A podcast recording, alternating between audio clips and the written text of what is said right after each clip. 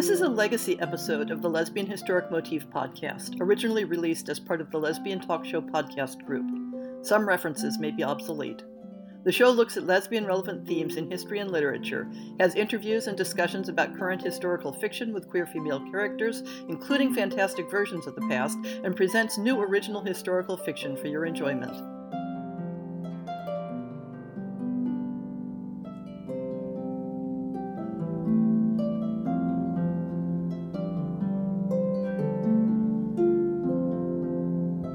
Today, the Lesbian Historic Motif Project is talking to one of the talented authors who are writing queer women into historical fiction.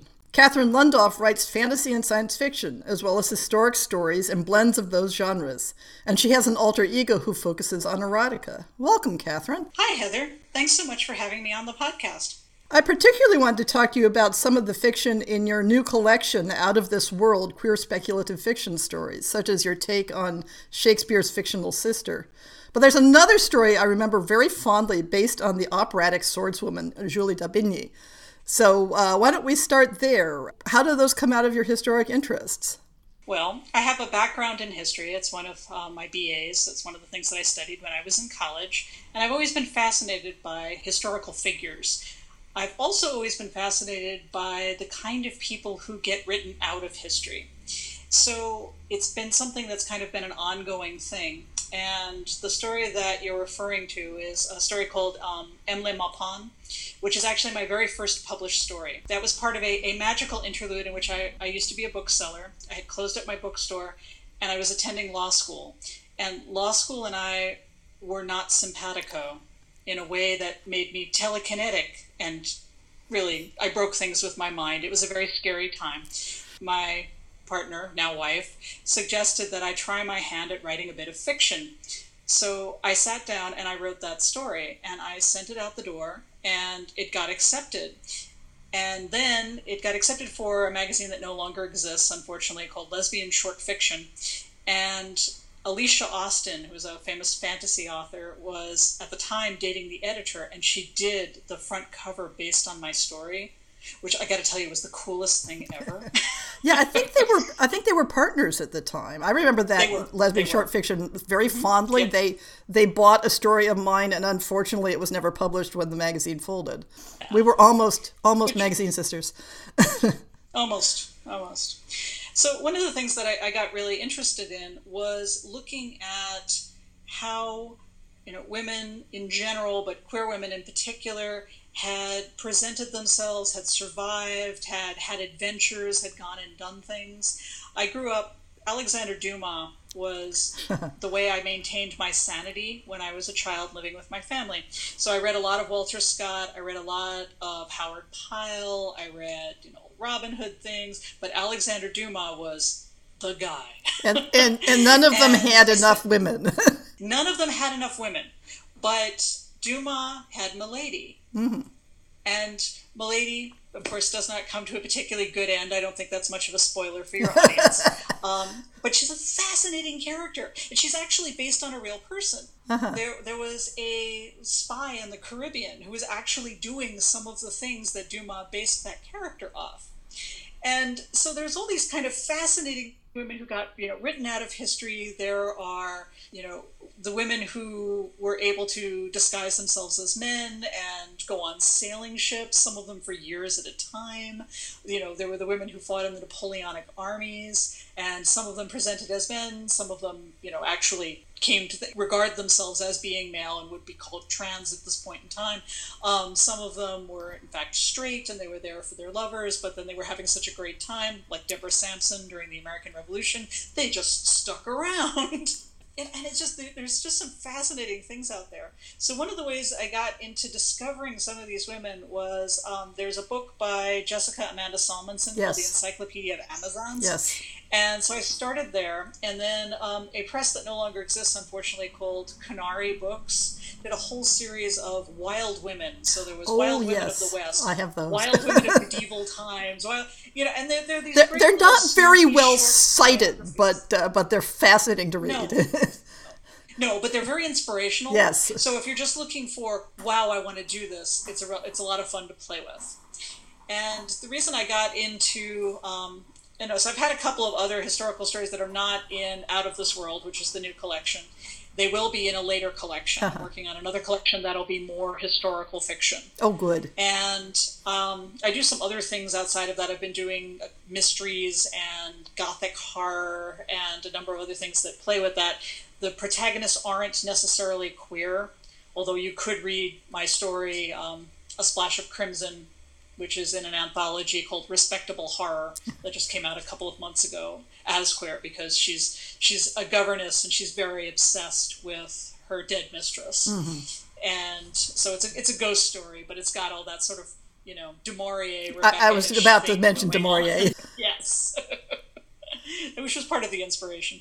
One reason I started writing about Judith, Shakespeare's apocryphal, presumably apocryphal sister, uh, was that I had read Virginia Woolf's essay, and I was looking at it again, and Connie Wilkins, who is a prominent editor in the field, who also edits as Sachi Green, she does erotica mm-hmm. under Sachi, and she does other kinds of fiction under under Connie, had asked me to come up with an alternate history story. So I was looking at Virginia Woolf's essay that day, and it was like, okay, so what if this was a real person? You know, uh-huh. what were some uh-huh. other things that could have happened to her instead of what, you know, Wolf sets her up where she's basically going to go to the city and because she's a woman, she's going to fail. It's uh-huh. like, well, what if she didn't present herself as a woman? And, and then, of and course, it's, it, by Chris- I was going to say, and it's irresistible okay. to bring Kit Marlowe in. Yes. Well, Kit Marlowe, um, for those who may not be as familiar with him as you are, is the, the sort of the, the great gay playwright of Elizabethan England. And he was, among other things, also a spy. And he is commonly believed to have been assassinated in a tavern in Deptford um, as part of a connection to some of his spy work. But he was also, he was gay, he was an atheist, he ran around with Sir Walter Raleigh and some of the other, you know, members of the Elizabethan court who were subsequently disgraced because of their, their lack of religious beliefs, among other things. And he was a really fascinating character. Uh, and I had just, I think, finished right around the same time I'd finished reading um, Anthony Burgess's A Dead Man in Deptford, mm-hmm. which is one of those historical novels that I would probably give an internal organ I wasn't using to have written.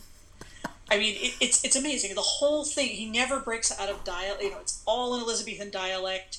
It's, you know, absolutely gripping, in part because you're working so hard to read it. Uh-huh, yes. But, you know, it's beautifully written and it's fascinating and it brings up a lot of really interesting things about Marlowe. And I went on to read some of the other, you know, biographies and so forth afterwards. But but Burgess really, really pulled me in and made him come alive. So once I put it together as Judith Shakespeare, Christopher Marlowe, wacky hijinks ensue. Yeah. I, I came up with that particular story, which is called Great Reckonings, Little Rooms, and it's from a line that Shakespeare wrote about Marlowe's assassination. Because mm-hmm. the official story about Marlowe's death was that he was killed over the reckoning, the bar uh-huh. bill in this tavern in Deptford. One of the things that Shakespeare says at one point in one of the plays, I would have to check this one, which which one it was, but he says in one of the plays that a rumor kills a man more dead than a great reckoning in a little room. Just a beautiful line. Yeah. And if you don't know the history behind it, it's just kind of, well, that's interesting. Uh-huh. But that, that's actually what he's referring to as Marlowe's assassination, because they were colleagues and they were probably to some extent friends. Mm-hmm. So, and it, and of course, recent scholarship has, has suggested that Marlowe did, in fact, write some of the plays that are now attributed to Shakespeare. So it's... It's all fascinating. Yes. So, but I also write Regencies. I have a story called Bath Masquerade, and I'll be doing another Regency Ooh. that I'm working on now. I love Regencies. Regencies are fun. Regencies are irresistible somehow. There's just, you know, it's true. It, it, it's like, it's almost the same as fanfic where there's this existing world to, to play in that, that you don't have to recreate from scratch. It is true. Yeah, so, so if I had to pick my absolute two favorites, it would probably be Regencies and Pirates. So if I could blend the two, I would, but I think it's going to consist, you know, stick with Regencies and Pirates. So, uh-huh. But I'm also working on a, I've written one story so far, and I'm I'm looking at writing a sort of continuation, a sequel, and do it as more of a serial about a couple of women who were real women in the Caribbean who were spies and pirates and how they all intersected with each other. So that, that that's that's a new thing that's kind of bubbling away right now. So you mentioned that you have an academic background in history. Mm-hmm. Could you tell a bit more about that? Um, I have I have a couple, like two B As, and one of my B As is in history, and the other is in anthropology. And the reason being that when I started college, I was, I thought at one point I wanted to be a medievalist. Uh-huh. And then I found out what actually went into being a medievalist. And then I got over that very quickly. It's still fascinating. It's just not for me. I started out in history and was most of the way to my degree. And I had started taking some women's studies classes. And I had reached that point of wondering what exactly everybody who wasn't a white dude was actually doing during these time periods. Uh-huh. Oh, excuse me, a white dude or an exception, because mm-hmm. they're always an exception. Yes, yes. You know, and that, that's women, that's people of color, that's, you know, people with disabilities, it's all kinds of things. They're always an exception.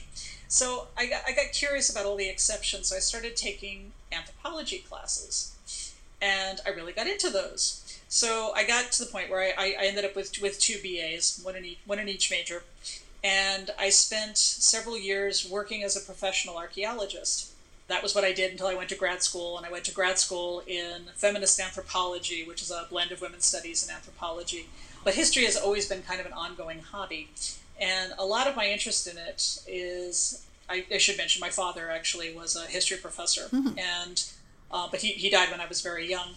But I had this fabulous history teacher in high school who had been in the Hungarian cavalry in World War Two, oh, and was a Hungarian refugee living in New York and teaching history. And he was amazing. He was this great, great guy, and I learned so much from him. And he was the one who got me very excited about things. So that was originally how I got into it. But I also, I've always had a real fondness for historical fiction.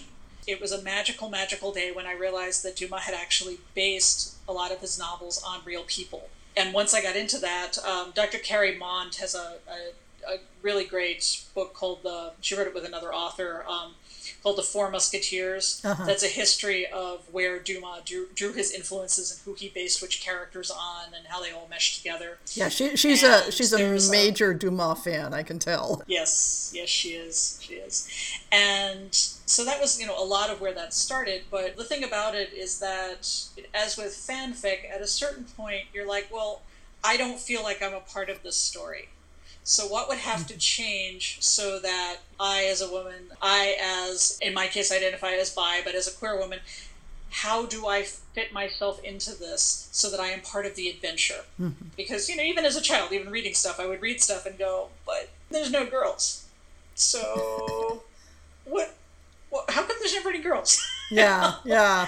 And that that's usually kind of the basic point, I think, that that a lot of people start with, is if, if they're outside that the dominant narrative is, why is there nobody like me in this? I, I think that's one of the, the answers to a question that, that I always think is a silly interview question, which is, so why do you write this type of character in this type of story? And it, I and I always think, it, but but it's because I want to see myself there. Yeah, yeah, and th- there's... When you look at just the sheer wealth of just focusing for a moment on queer female characters who are villainous, dead, suddenly discover they're straight, and on and on and on, lose their loved ones, all of the other things that go into that, to get queer women, bi women, lesbians, trans women written into narratives as protagonists is a major thing.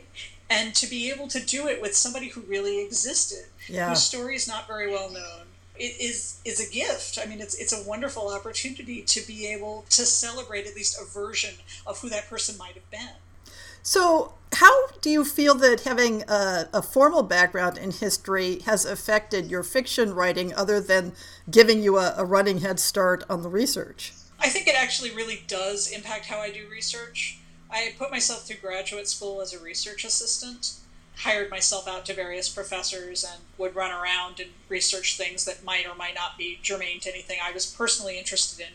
But learning to go through and learning the difference between primary and secondary sources, learning how to evaluate what you're reading and how it compares to other sources of the time or other interpretations you can find, has really been very helpful. I mean, that that's how I got into a lot of it. So one of the things that I read for fun is social histories and biographies. And there's, you know, just some amazing things that are coming out now for you know, again, people who weren't that well known or were well known but mysteriously don't have a contemporary biography. I'm thinking of Aphra Behn, the playwright, who is the first woman who is known to have supported herself through her writing.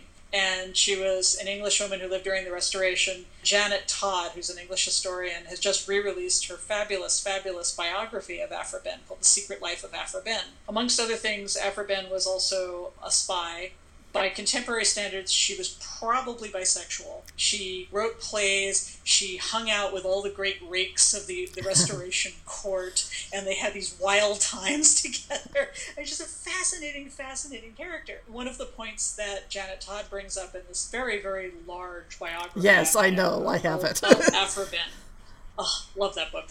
Is how little is really known about her. So you have like these signposts where she publishes something. She published a, she wrote and published a play, which eventually did get performed, called Oroonoko, yes. which is about an African prince who's enslaved.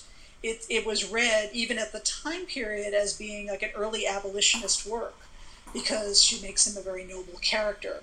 So you have like a signpost for Oroonoko, and you have a signpost for when she left Suriname, but nothing about why she left Suriname or was there to begin with. And then you have like the rover and a couple of other things, and then she dies. But there's like nothing about the details in between there. Well, and, and one of the and, things that I think historical fiction does is fill, it's the opportunity to fill in some of those, those spaces.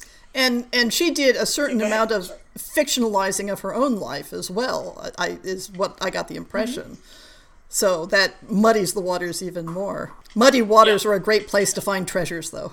It is true. So what projects that are, you have coming up would you like to tell us about? Well, one of the things that I, I'm doing right now is in January, I launched my own small press. This has been in the planning stages for a couple of years now.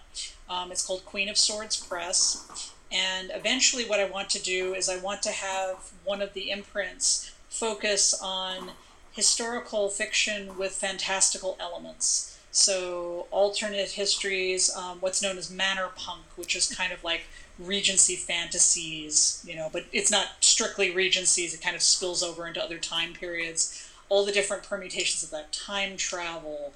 There's a whole subset of fantasy literature that has no explicit fantastical elements, but it's very historical. I'm thinking of things like Ellen Kushner's Swords Point and some of Delia Sherman's work and some other authors. And I'm, I'm very, I love that stuff. That stuff's really fun. Yoel Penya's series is another example, Ruritanian romances. So there's all these things that are out there that I, I that really engage me. So ultimately, I want to have an imprint that focuses on that. There's going to be other imprints as well. Right now, we're still in the launch phase, so I'm going through my own backlist and I'm re-releasing things in different packaging and different covers with different edits and so forth. So there'll be, you know, a subset that will be L G B T science fiction, fantasy, and horror. I would like to get to a point where I'm publishing some authors that are otherwise not getting play right now, who I think are unjustly forgotten or don't get quite the, the publicity that they really have earned with their work. So I've got some big plans for it, you know, going forward. I think it'll probably be next year before I'm ready to even start looking at other people's book proposals and queries and so forth. I'm right now talking to somebody else who does editing, and we're talking about co-editing a project. So we'll probably be doing that at the beginning of next year. So that's kind of the, the ongoing big thing. And with that, I've just re- re-released my lesbian menopausal werewolf novel, Silver Moon. Just kind of, it's a coming out novel. It it ended up, when it came out originally in twenty twelve, it, it finaled for both the Goldie Award for Lesbian Fiction and the Bisexual Book Awards in Science Fiction and Fantasy, which I found kind of interesting. And it was it was nice to know that it it, it felt, you know, it spoke to a broad audience. I'm working on a sequel for that, which is the, the long-promised sequel that people occasionally send me peevish emails about. I'm working on it. And in addition, how can people contact you or follow you on, on um, social media? I am out on Twitter as C. Lundoff. Queen of Swords also has its own Twitter feed, and then Emily Byrne has her own Twitter feed, all of which you can pretty much find off my Twitter feed, so C L U N D O F F. I have a Facebook author page. Um, I'm also out on Facebook. Presumably, if one doesn't want the political rants, then I have a Facebook author page where it's just about books. Queen of Swords also has um, its own Facebook page and its own website. I do update all of the things that I am personally doing in my various personas in the Queen of Swords Press newsletter, which is free, and you can sign up for it on the Queen of Swords website, which is, oddly enough, w w w dot queen of swords press dot com. Thank you so much, Catherine, for sharing your time with the Lesbian Historic Motif Project. Thank you. This has been a lot of fun.